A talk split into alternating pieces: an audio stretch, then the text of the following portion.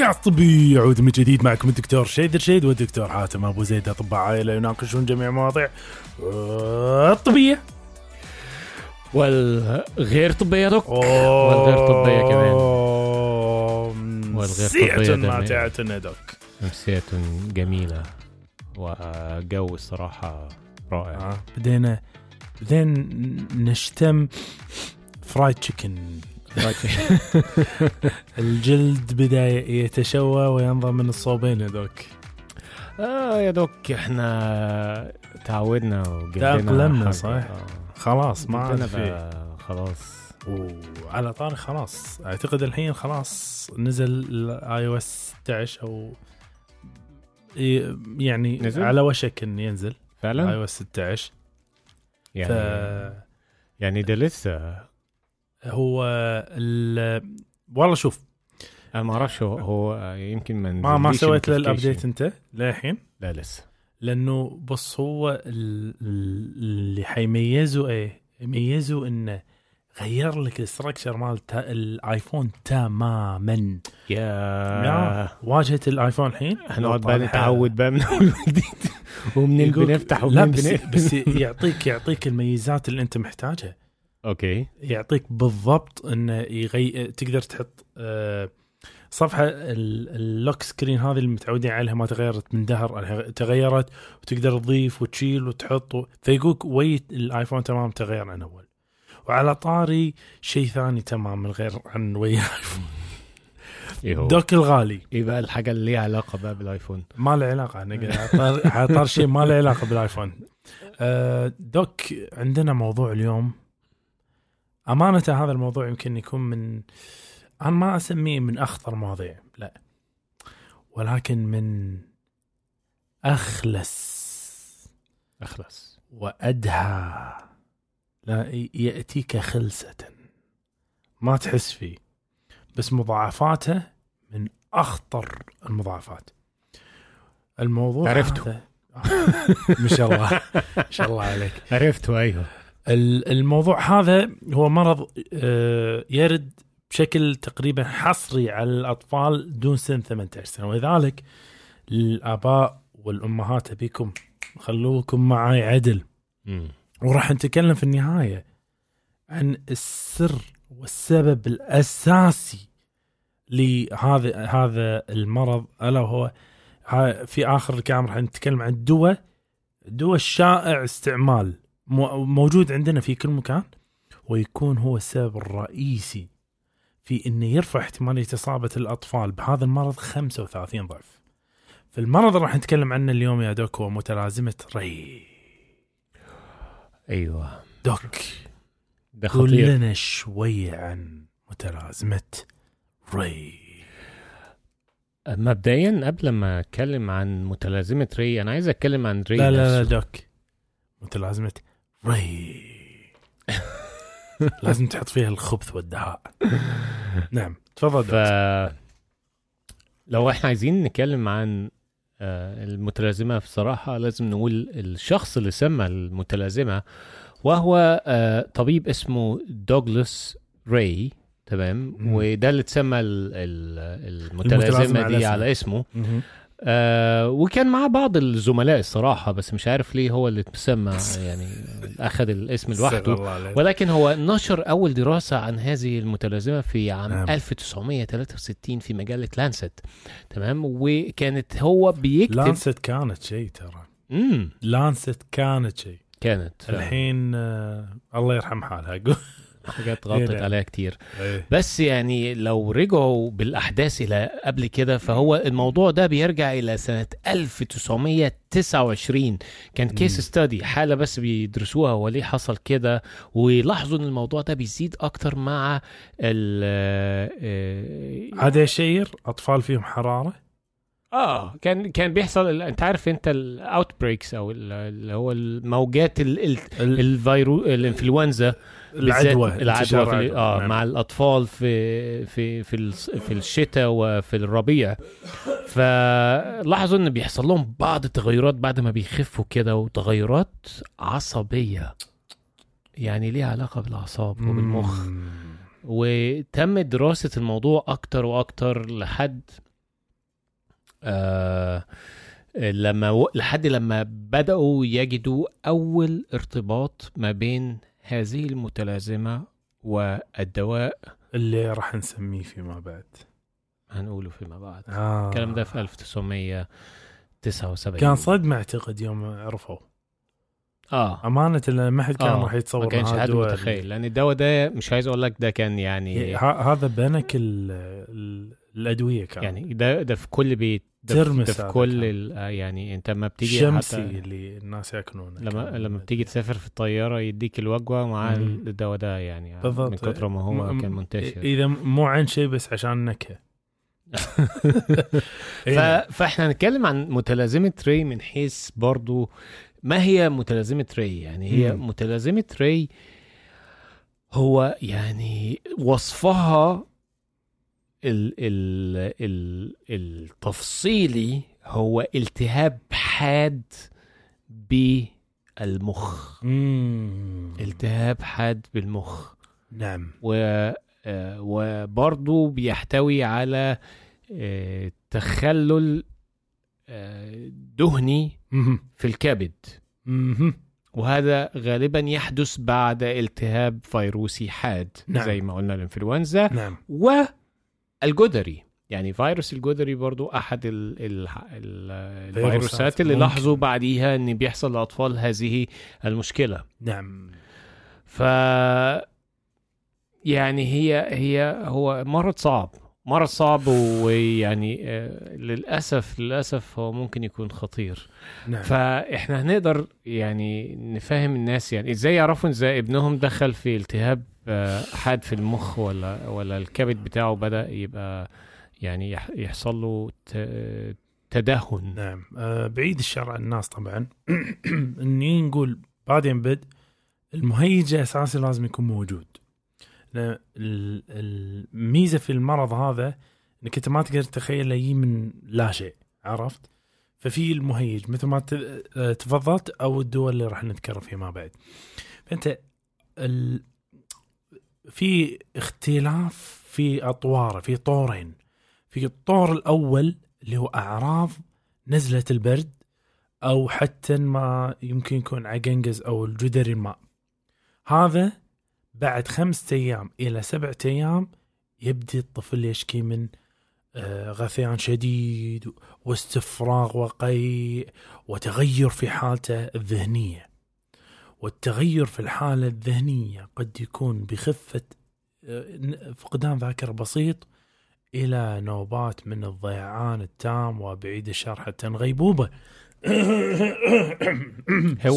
هي بشكل يعني التغير درجة الوعي يعني بيقولك، نعم. وأحيانا ممكن قبل كده هي البداية تكون نوم أو تعب غير مبرر، نعم. يعني كطفل المفروض نشيط وحركي وكده تلاقيه بينام بشكل يعني غير طبيعي وتعب، مش قادر يقوم مش قادر يتحرك، ثم يتدرج في كل لأن بالضبط كلمتك هذا يا دوك يتدرج، هذا اللي احنا قاعدين نقوله. فهي الأعراض هذه تدرجية، فقد يكون في البداية عدم استجابة الجسم السريعة هذه بالتدريج شوي شوي، رخاوة بعدين تطلع، عندنا اتساع بحدقة العين، تدهور بالتنفس وقد توقف التنفس بالكامل، وكذلك في 40% من الحالات عندنا تضخم في الكبد ولكن ما عندنا يرقان. فعلى ذاك دوك يرقان اللي هو جوندس اللي هو صفرة. فعلى ذلك يا دوك شلون رح نشخص هذا المرض؟ كيف يعني انت انت واضح الموضوع، نعم. قول يا دوك. هو للأسف يعني هو طبعا التشخيص يعني يأتي ما فيش تشخيص محدد عشان اقول انت عندك متلازمة ري، تمام، لأن هي عبارة عن تغيرات يعني شتى بتحصل في كذا حاجة. يعني بيلاقوا مثلا دماغ، الكبد، السكر، يعني اللي بيحصل مع الريز ده ان الطفل بتلاقي عنده هبوط في السكر مع ارتفاع في نسبة الأمونيا وارتفاع حموضة الدم، في نوع من يعني يدوشك شوية، يخليك تفكر يمكن موضوع الكلى، لا الكبد، لا العصب، بالضبط. هو عشان كده اسمه متلازمة كورونا. كلمة متلازمة دي لم تأتي من فراغ. ليه؟ لأن هم لقوا حاجة من اليمين, حاجة من الشمال, حاجة من فوق, حاجة من تحت. طبيعي ارتباطهم مع بعض مفيش ارتباط, بس احنا لقينا الأربع حاجات دي في المشكلة دي. العرس الشعبي من الأمراض بالضبط. فمعذرة الحموضة يعني هو زيادة حمض المعدة, وهو زيادة الأسيديتي, بمعنى ان درجة الحموضة بتبقى قليلة مش مرتفعة. طبعا أوكي. فلقوا ما بيحصل كل ده ان بيحصل تورم في المخ, وده اللي بيعوز الى تغير لدرجة الوعي وكل الدرجات اللي احنا شفناها. فهو ما فيش برضو تشخيص أو ما فيش تحليل مخصص لمتلازمة ري, ولكن هذا اللي يخلي التاريخ هني وايد مهم, انك انت قاعد تاخذ تاريخ المرض مع الناس بالزبط. عشان تربط بينه. شوف يعني التاريخ شلون سبحان الله مهم جدا فعلا. الهيستوري, التاريخ المرضي اللي بتاخده من المريض بيشخص. هقول لك ايه يعني, ممكن ده يكون اهم جزء من الاستشارة. نعم. لكن في بعض الحاجات اللي ممكن الأطباء اللي يعملوها عشان يأكدوا أو يشوفوا إيه المشكلة, وهي دي بتبقى حاجات شوية صعبة يعني, عارف, عشان يعرفوا تورم المخ وعشان يشوفوا إيه المشكلة في الكبد. وعشان أنت محتاج الاستثناء يعني لأنه فلازم لازم تبدي تاخذ خزعات وتحاليل من سائل دماغي وغيره من فدي حاجات صعبة قوي يعني. وده طبعا على حسب ما الطبيب هيشوف وهيشك, ولكن هو التاريخ المرضي هو أهم شيء في التشخيص لهذه الحالة. وده يؤدي بينا إلى يعني يؤدي بينا إلى التشخيص. يعني أنا آسف, يؤدي بينا إلى العلاج. العلاج هيبقى إزاي لهذه الحالة الخطيرة؟ والله يا دوك مع الأسف كعلاج ما في. هو فقط نسند الإنسان, تعطيه السوائل, تحاول تسيطر على ضغط الدماغ و سموحة مرة ثانية, تحاول تضبط سكر الدم, جلوكوز الدم, لأن مثل ما قلنا احنا استنفاذ السكر في الدم هذا وارد جدا. ولكن لما تيجي تبي تشوف مثلا علاجات مثل نقل دم, غسيل كلى, سموحة مرة ثالثة, أو أنك تسبب له غيبوبة عميقة بالأدوية الباربيتوريت, هذه كلها لم تثبت فائدتها. وعلى ذلك مع الأسف الموضوع هذا متوسط معدلات الوفيات فيه 21%, تمام, بين أقل من 2% في المرحلة الأولى من المرض وفوق 80% في المرحلة الرابعة والخامسة منه.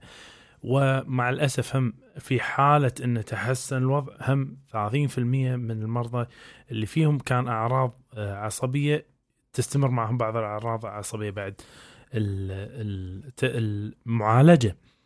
فدوك هنا الموضوع يعني شوف درجة الخطورة بتاعته بالضبط. ولكن برضو العلاج مش ما نقدرش نوقفه أو نعالجه بشكل قوي, ولذلك القوام الأساسي في المنع طبعا, الوقاية. إزاي نقي أولادنا من هذه المتلازمة الخطيرة بالضبط. ما هو احنا لما تكلمنا في البداية عن الإنفلونزا وتكلمنا عن احتمالية إصابة الظل, هذا مو أشيع سبب الإصابة. أشيع سبب الإصابة هو الدواء اللي كنا قاعد نتكلم عنه, الدواء اللي موجود في كل بيت, الدواء اللي ممكن أطفال يوصلوا له بالغلط وإحنا ما ندري عنهم. هذا الدواء يا دوك هو الأسبرين. الطفل بياخذ الأسبرين ترتفع احتمالية إصابته بري فوق 35 ضعف. نعم. وعلى ذلك إحنا هني نجد حساسية الموضوع في أمراض متطلبة لأخذ الأسبرين في الأطفال, مثل مرض كوازاكي اللي إذا ما أخذ الأسبرين ممكن يسبب له مشاكل في القلب الطفل. فعلى ذلك هني نشوف حرص الأطباء حتى في إعطائه أن يكون في متابعة حق أي تغيرات ممكن ترد للطفل دخله في متلازمة ري. فعلى ذلك الموضوع لابد من الحرص التام على تجنيب الأطفال كل ما نستطيع أن نجنبهم من الوصول لهذا الدواء شائع التواجد في البيت. ولا رأيك دوك؟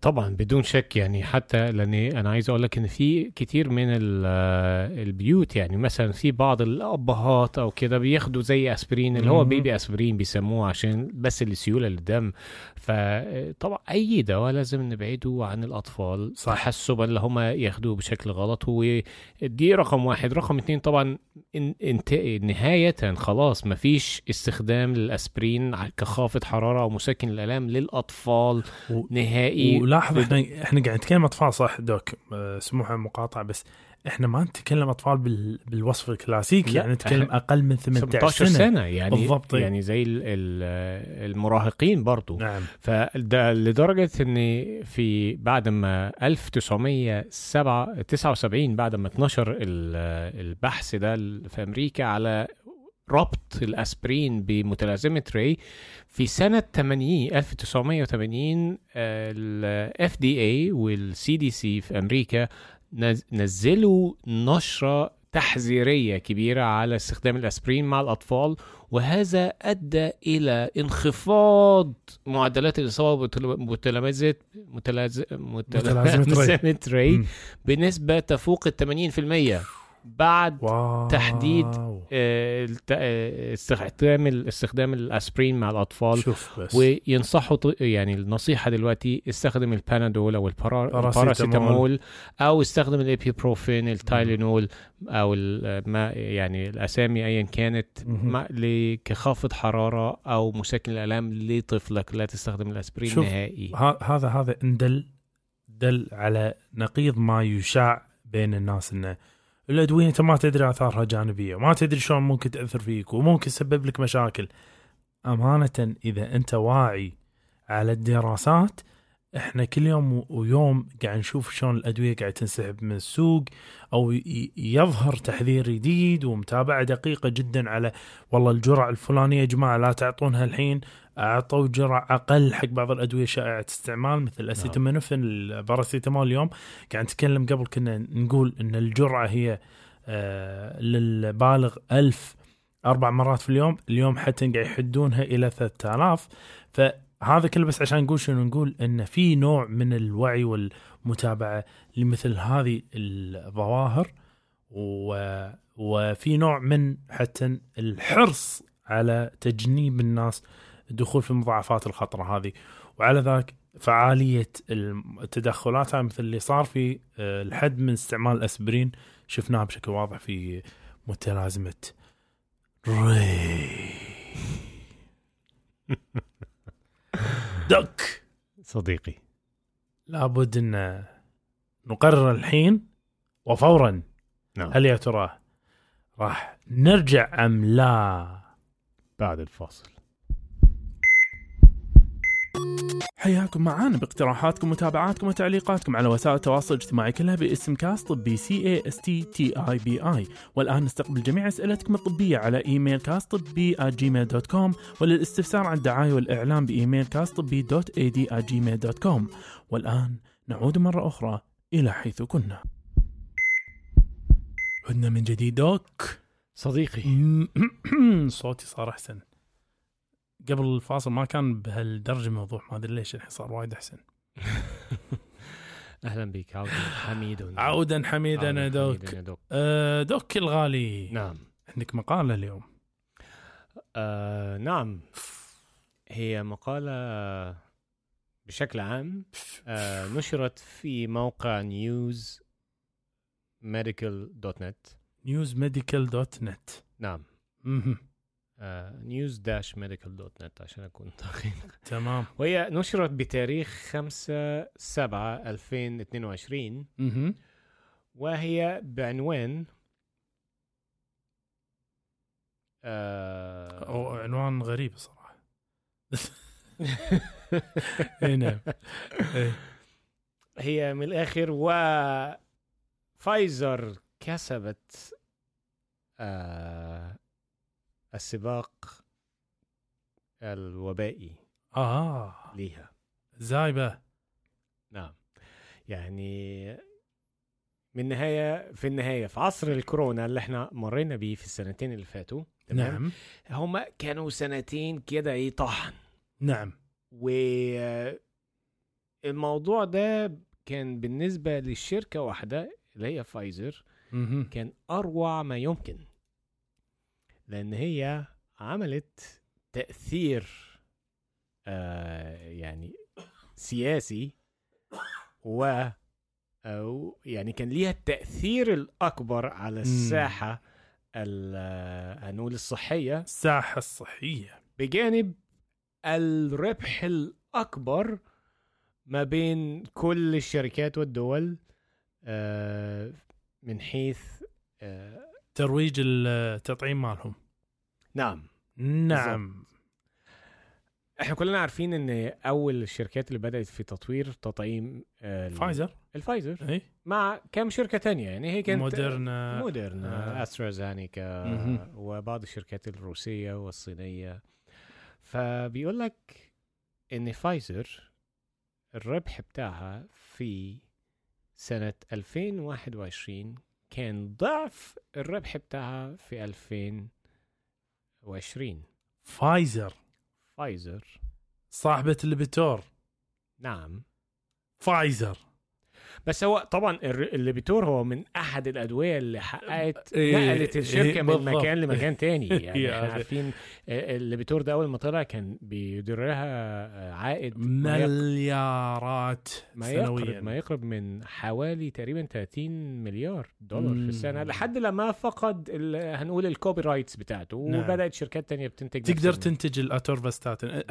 احنا بس شيء بشيء يذكر، الأطباء دائما وأبدا المفروض يلتزمون تعليم الناس أسماء الأدوية العلمية وليس التجارية. إيه ليش إحنا نتجنب ذكر أسماء التجارية عادة؟ نبي نربط الناس بالأسماء العلمية، لأن ما تصدق المفارقة بين ما يسمى بالبراند نيم اللي هو أدوية الماركة وبين الأدوية الغير ماركة ذات نفس الفعالية. نعم. الدواء يمكن يكون 5 أضعافه بالدول البراند، بس ما راح يفرق عندنا أبدا إذا أخذته كالدول ماركة ولا الدول غير ماركة. صحيح. أعتقد هذا موضوع لازم نسويه والله دكتور. لازم الفرق ما بين الماركة والغير ماركة بشكل علمي، يعني صح. هل في فرق ولا لا؟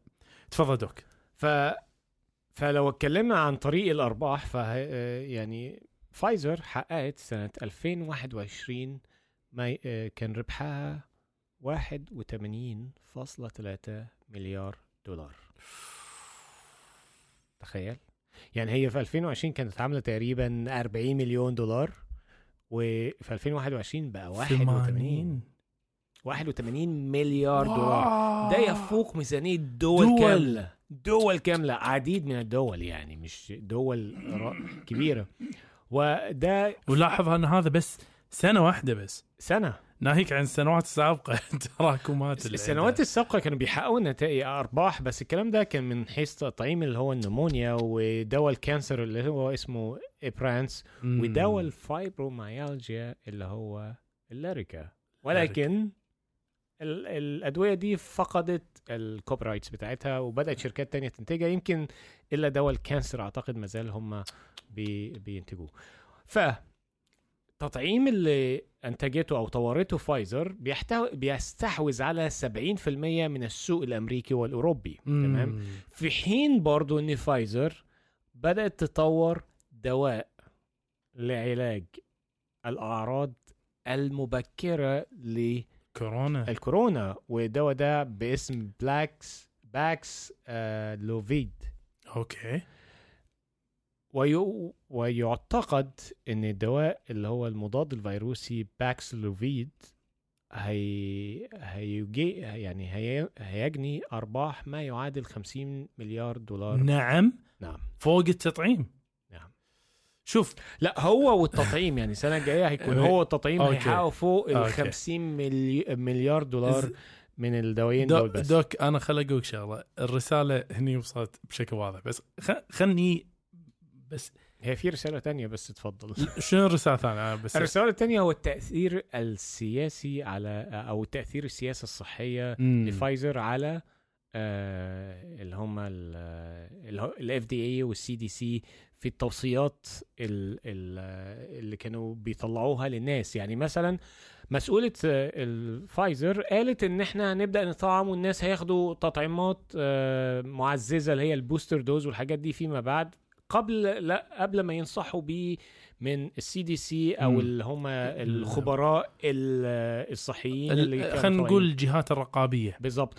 وفيما بعد الجهات الرقابيه فعلا قالت الكلام ده، فده بين ان قد ايه الشركه دي كانت مسيطره على الساحه. ما هو بس احنا لابد ان نوقف وننظر الموضوع نوع من المحايده. شوف، إذا في أحد في الدنيا يكره الشركات الكبيرة مات أدوية هو أنا، وأنا أقولها بصريح العبارة، أنا مو محايد، أنا أكره. ليش؟ وايد من المشاكل الدوائية في العالم اليوم مفتعلة بسبة الحرص على تغلية الأسعار. مش بس إنك أنت تكون غالية، الحرص على تغلية الأسعار. وايد من شركات الأدوية اليوم قاعد تحاول أن تخلي التوصل إلى العلاج والأدوية للمرضى يكون بالغ الصعوبة أن يأخذونه بطريقة غير البراند ويركزون عليه بطرق ملتوية، وهذا مع الأسف شائع في كثير من الشركات. ما راح نقول الكل، بس راح نقول الكثير منهم شائع فيهم استعمال هذه الطرق الملتوية. ومع ذلك لابد أن نحط النقاط على الحروف، ولابد أن نفهم الموضوع بشكل واضح. شركات أدوية لولا الله عز وجل، ثم هذه الشركات دراساتنا عن الأدوية خيبة. ليش؟ لأن كمية المبالغ الضخمة اللي أنت محتاجها أنك أنت تضخها في الدراسات هذه مو متوافرة. أنت ما تقدر تسوي تجهيز لقطاع صحي كامل في دولتك، وبنفس الوقت أتي وتجهز قطاع بحثي كامل في دولتك عن كل دواء ينتج بالسوق لغرض بس أنه والله نتأكد أن الأمور طيبة. نعم الجهات الرقابية لها دور، بس الجهات الرقابية ما تسوي ولا شيء من الدراسات اللي تنتجها شركات أدوية. فعلى ذلك شركات أدوية دائما وأبدا هي المصدر الأساسي حق النتائج مات الدراسات البحثية مات الأدوية. طيب هذا رح يجينا أحد اليوم رح يقول إذن بديهة الدراسات كلها ضاربة بالحيط، إنه يعني على طول رح يبينون لك إنه والله أدويتهم أحسن من أدوية غيرهم. نقول لهم هذا الكلام غير صحيح لسبب بسيط. الجهات البحثية اللي اللي اللي اللي تعمل هذه الدراسات مطالبة بالشفافية العالية، والشفافية هذه مطالبين إحنا فيها كأطباء إن نفهمها. يعني هم لما يقدمون دراستهم إحنا مطالبين أنني نناقش شركات أدوية بالدراسات نفسها، بالإجراءات الشفافية اللي عملوها في تطبيق هذه الدراسة. يا مناس يونا كمندوبي أدوية عندنا في المستوصفات بصريح العبارة وقفناهم أثناء الكلام أثناء النقاش إنه والله الدواء هذا فيه فايدة وما عرفش. نقول لحظة شوي، الدواء مالكم مسوين فيه دراسة 20 شخص ويعني تبيع أنا وزع على كل مرضاي بس 20 شخص؟ لا طبعا ما راح أقدر. يبون لنا دراسة أحسن، أكبر، أشمل، أطول. نوع الهيكل الدراسة المحطوط هذا ما يثبت ما هو النوع السليم في إثبات فعالية أدوية. وعلى ذلك أنتم مطالبين بأن تبون لنا أحسن. وبنفس الوقت مين اللي راح يوريك شفافية أكثر؟ إن والله الدواء الفلاني في مشاكل والحق ما نطقت به الأعداء. فأنت عندك شركات أدوية المتضاربة كل واحد يدش بخط الثاني ويقول لنا تدرون الدراسة هذا فيها كذي والجانب هذا والجانب ذاك وما أعرف إيش. وعلى ذلك بابنا مفتوح. إحنا دائما وأبدا نحب إن الشركات الأدوية ومندوبي الأدوية يجونا ويناقشونا. ليش؟ مو لغرض إن والله رح يعطونا سفرة ولا آيبادات ولا تلفزيونات. وأنا بصريح العبارة أقولها مع الأسف بعض الناس يمكن يقبل الخرابيط، بس للأمانة إذا أنت إنسان نزيه أنت تبي الخط مفتوح بينك وبين شركات الأدوية عشان تسمع منهم جميع ما ينفع المريض من دراسة، من أخبار عن أدوية جديدة بالطريق. وإحنا يا جماعة يعني ما ننكر يعني في ربح قاعد يوصل لشركات الأدوية بشكل ضخم، لكن اليوم أنت تيجي تكلمني عن المذبحة اللي صارت بالكورونا اليوم احنا نكاد نكون لله الحمد والمنة طلعنا من الكورونا بفضل الله ثم بفضل التطعيمات. هذا مشهود، هذا أثر مباشر وواضح بالدراسات. فعلى ذلك النقاش إنه والله يعني أنا بالنسبة لي دوك النقاش إن ال FDA مثلا تأثروا سلبا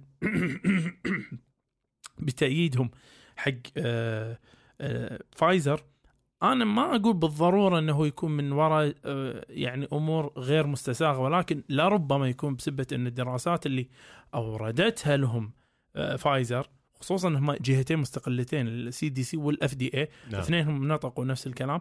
فإن نعم أنا ال FDA مو وايد أحبهم للأمانة، ما أكذب عليك، بس ال CDC أنا أحترمهم، ال CDC من الجهات المحترمة.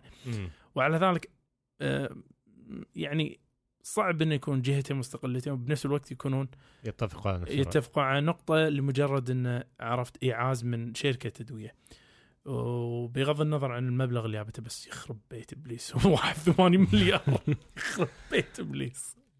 بتفتح كم بيت هذوك؟ أوه كم شركة تدوية تفتح يعني في النهاية يعني هي شركات الأدوية طبعا بتبقى في سباق، بالذات في أما بيحصل أو بيع أو حاجة زي كده، لأن هو ده بيكون زي ما يقول التربة الخصبة ليهم لجني الأرباح من حيث الأدوية الفعالة اللي هم المفروض بينتجوها ويختبروها قبل أن يعني يصرحوا باستخدامها البشري. وأمانة تدري من العتب عليه مين؟ شوف لو قلنا حتى شركات، وهذه الرسالة الأخيرة راح أقولها، لو شركات الأدوية هي البعبع الكبير اللي نتكلم عنه أو نظنه، والمرضى هم الضحايا، فالمفروض العتب يقع على الأطباء، لأن هم المفروض فلتر حق هذه الأمور ويمنعون المرضى لو شافوا أن الدراسات فعلا تثبت ضرر من وراء أخذ العلاجات ولا لا. فالكلمة كلها أنك تيحك الطبيب تقول له إيش الأدلة على فائدة هذا التطعيم وإيش الأدلة على ضرر هذا التطعيم أو غيره. ودوك إحنا لما نسأل عن أدلة إحنا لابد أن ندل حق الناس شغلة، إحنا لابد راجعين بعد الفاصل.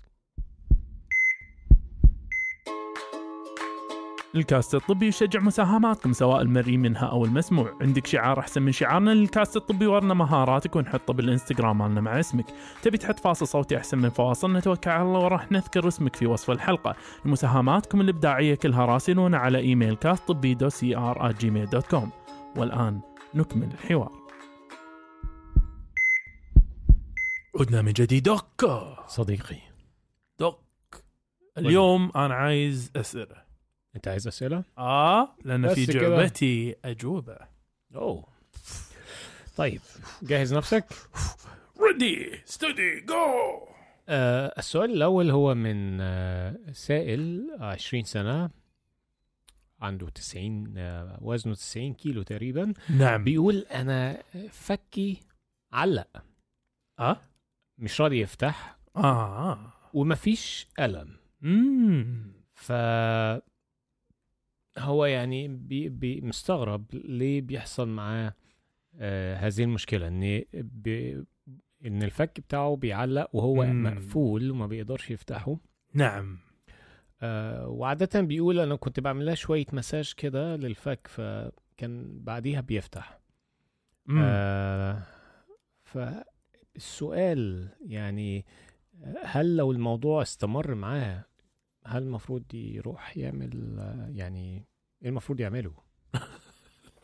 عجبني السؤال، تحول فجأة بنص سؤال. هل المفروض هو شو المفروض يسوي؟ يعني هو بيقول ان هو بيعلق بيعمل شوية مساج بيفتح. بس انا قاعد اتخيل ان هو قاعد يكتب السؤال بهالطريقة، يعني شو لازم يسوي بس. طيب اول شيء الف لا باس. طبعا هذه نسميها ترزمس. أيوة. بس الترزمس عادة تكون مصحوبة بالألم. بس هذا قال لك ما في ألم، هي غريبة. ما هو بس الأمانة الصورة ماشية. ليش؟ لأن في أسباب شائعة جدا حق الفك سبحان الله، بالصوبين ممكن يعلق مثل ما تفضلتك بالضبط، ممكن يعلق وهو مسكر، ممكن يعلق وهو مفتوح، على حسب. إذا علقه هو مفتوح عادة هيكون بسبة إنه الفك فصل خلع. فهذا يكون الوارد في التثاؤب الشديد. أيوة. وفي أعتقد الكحة والقيء إذا صار شيء إن أحد فتح قوة إيه وبشكل فاجئ. فترزمس بالعربي يا دوك اسمه عاد بحاول أقولها بس ماني عارف شون هي. ضزز ومن ضمن برضو الحاجات الشائعة جدا ما الناس بعد ما تطلع من عند الطبيب الأسنان بعد ما يبقوا فاتحين بقهم لفترة طويلة والدكتور عمال يشتغل على أسنانهم فتاني يوم ممكن بقى يلاقوا الألم ده أو يلاقي فكهم بيعلق برضو نتيجة شد عضلي أو حاجة ممتاز. زي إنك جبت طاري طبيب أسنان دوك لأن فعلا أحد أشيع الأسباب في إن الإنسان حوشه ضزز فهو طبيب السنان. إن مو بضرورة طبيب أسنان بس إذا طبيب أسنان شال لك ضرس العقل أو عندك ضرس طاحن محشور ممكن يكون أحد الأسباب هاي من أشياءها. أو إن شالوا لك اللوز للتو. في أسباب ثانية مهمة بس هذا كله أنا أعتقد يبيله بحث مع الدكتور. الأسباب جدا جدا واسعة فالفلاباس إن شاء الله ما يشوف شرنا إن شاء الله. ودوك عندي لك سؤال مقدم من شاب عمره 17 سنة وشاب شكله راعي تمارين بيسأل يقول لك هل البايسب عضلة البايسب مالته هل فيها تمزق؟ يقول إن البايسب اليمين ماله في ألم وشكله كأنه صاير يقول دروبينج يعني متدلي على الناحية حتى لما يبي يشد على يثني مرفقة هم يلقى إن ما فيها ذاك الزود من خلينا نقول القوة مو القوة ولكن إن هي ما قاعد يسميها بانشينج أب يعني ما قاعد تتكود على نفسها عرفت مما يعكس إن هي لا تزال ما تتحرك إلى حد كبير. يقول أنا أتمرن بشكل مستمر وأنا أحط عليها ثلج. فالسؤال هو هنا هل أحتاج أعمل أي شيء؟ هل وارد أن يكون هذا تمزق؟ ماذا ممكن نجيبه يا دوك؟ يعني يكون أنه هو بيعمل أو يعني بيعمل تمارين مقاومة بشكل متكرر. هو المفروض العضلة لما بنيجي ندربها بأوزان هنقول ايه اوزان محموله يعني ما نجيش نعلي في الاوزان بشكل سريع وقوي في التمارين عشان ده اصلا بيؤدي الى تهتك الياف العضله وده اللي هو يعني هي دي طريقه بناء العضلات. هو الفكره دائما وابدا انك في لها قاعده للأمان نسيت شنو القاعده بس هي فيها قاعده اللي هي انك انت تبدي بالوزن اللي تقدر عليه وبعدها أعتقد تصعد إلى أن المكان اللي بطئك 70% وزنك أعتقد يبطئك إلى 70% من حدة عملك اللي كنت عليه هذا الوزن اللي أنت تبلش فيه إذا ما خاب ظني. هي لها قاعدة معينة بس يبينا نراجعها. هي بشكل عام هو في ناس بيبقى الحماس وخدمة وبيبقوا عايزين يشوفوا النتائج سريعة ويبقوا مبسوطين إن هو بيشيل يعني أوزان أكبر.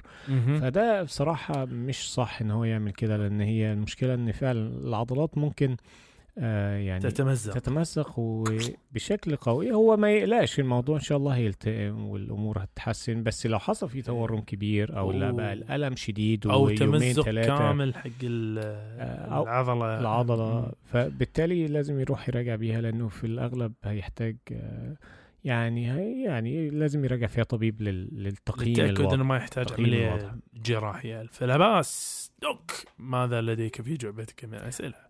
السؤال بقى هو مش سؤال طبي قوي بس هي واحدة بتسأل كانت عايزة تروح لطبيب الجلدية عشان في يعني زي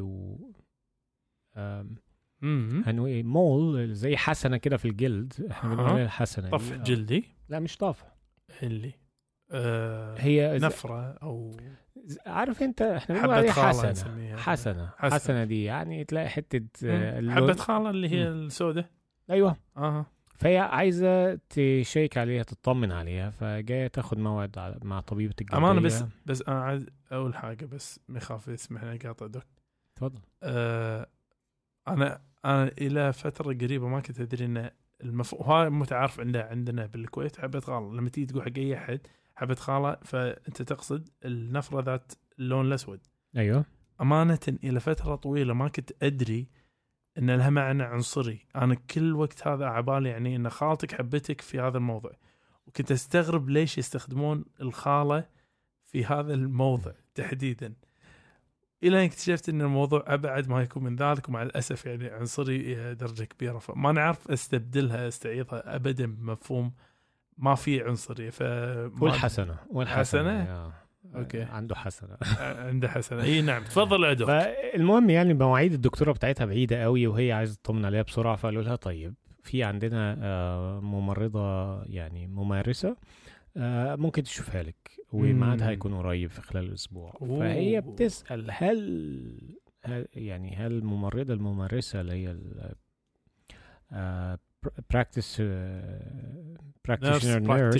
nurse practitioner هل يعني هنقول ايه ذات خبرة ان هي ممكن تعرف اذا كان في مشكلة ولا لا، ولا الافضل ان هي تنتظر الطبيبة؟ لا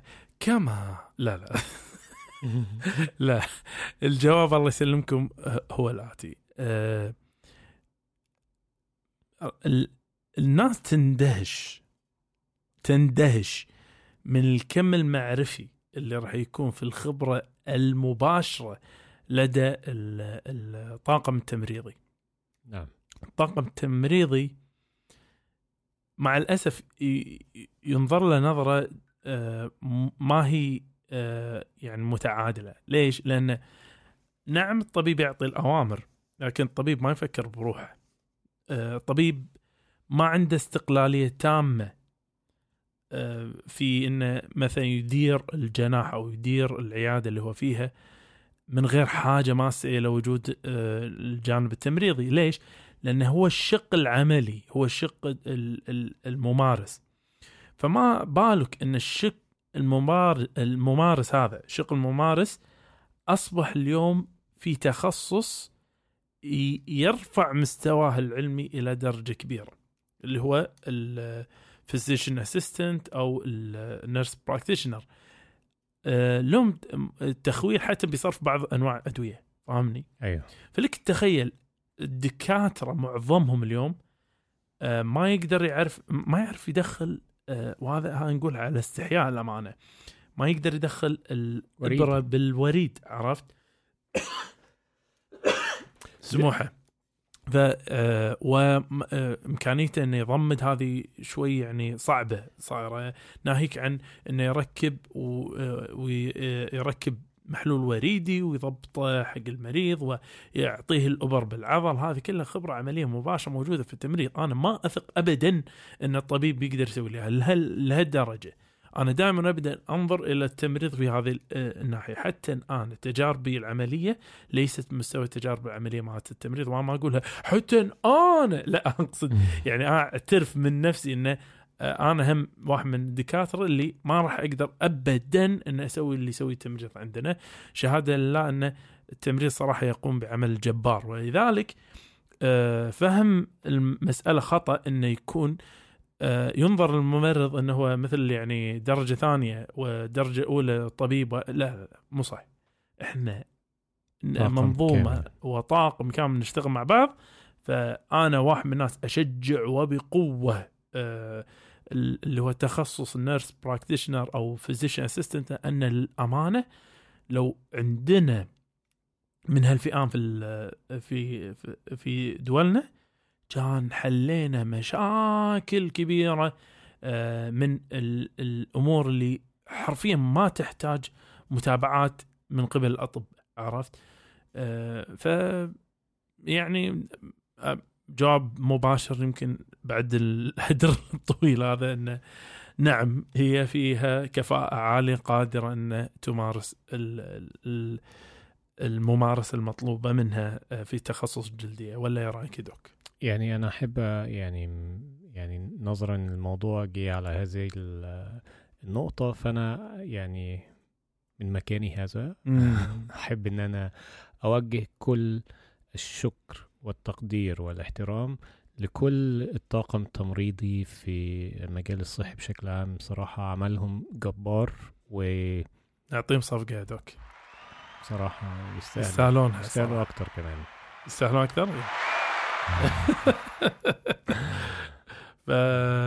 دوك قفال يعني.